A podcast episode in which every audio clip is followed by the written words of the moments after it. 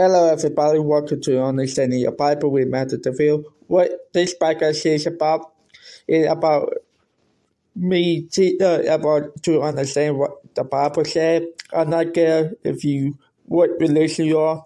I'm not trying try to change your religion. I'm here to help you to understand what the Bible actually do say.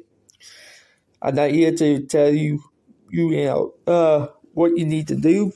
It gives it gives a a building and it tries to help you understand that mostly what the Bible says what is true.